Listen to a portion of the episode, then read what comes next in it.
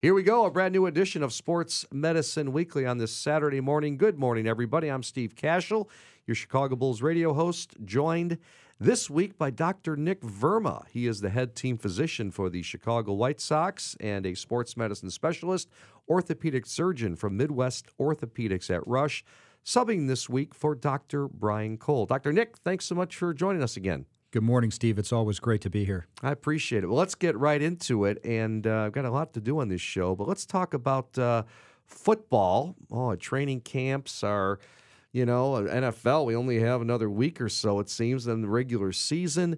Um, college has been going for the last couple of weeks. High school's underway now. And then, of course, we have to discuss the debate about head trauma, and we're leading to concussions, right? Yeah, it's scary stuff, Steve. You know, and this really, I think this is probably going to be one of the biggest issues that uh, football in all levels has to face over the next 10 to 15 years. You're, you're a parent, I'm a parent. Uh, you know, we talk to other parents. I think that this is the debate that you're actually hearing other um, individuals have regarding should we even be letting our kids play this sport and what's the risk long term uh, when we think about the head injuries that are occurring most concussions occur without losing consciousness. So that's that's that's hard to figure out, isn't it? Yeah, I think this has been one of the uh, difficulties with concussions, and one of the areas where we probably made the most progress. is we went from an era where you know guys would stumble off the sidelines, they'd quote unquote get their bell rung, and you know they'd be back out there the next uh, series or or the next drive.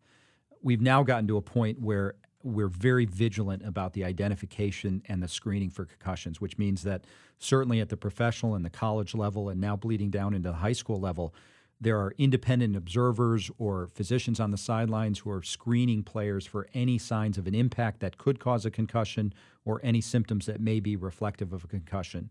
And in fact, at the at the major league level and the college level, uh, we've taken these much of the decision making out of the hands of the coaches, out of the hands of the team physicians, and we now have independent concussion specialists who are on site at the games making decisions in the best interest of the player about who can go back and who needs to sit this one out. We've got CTE we're always worried about, right? We've seen uh, examples of that uh, here in Chicago. Mike Adamle comes to mind, and Mike's been very open about it. The former Northwestern running back and Bears player and Channel 5 anchor.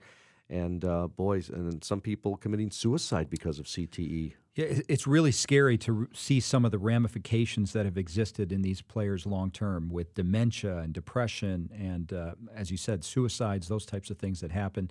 And I think the scariest part is we really still don't understand what is the determining factor. What is the criteria for somebody at risk for developing CTE? Is it the number of concussions? Is it the significance of the concussions? Is it even subclinical blows to the head, meaning can you really never exhibit signs of a concussion but take enough hits uh, or impacts as a running back or a wide receiver and still uh, suffer some of the consequences of CTE? And this is why people are debating whether you know football is something that we should be allowing our, our youth uh, to play. I think the the main point for those listening in this morning is really the vigilance that goes into understanding that concussion doesn't have to mean they got hit and they passed out on the field. It can be very subtle signings, uh, findings of things like uh, headaches, uh, difficulty standing, blurred vision, um, really just recovery from sports or performance.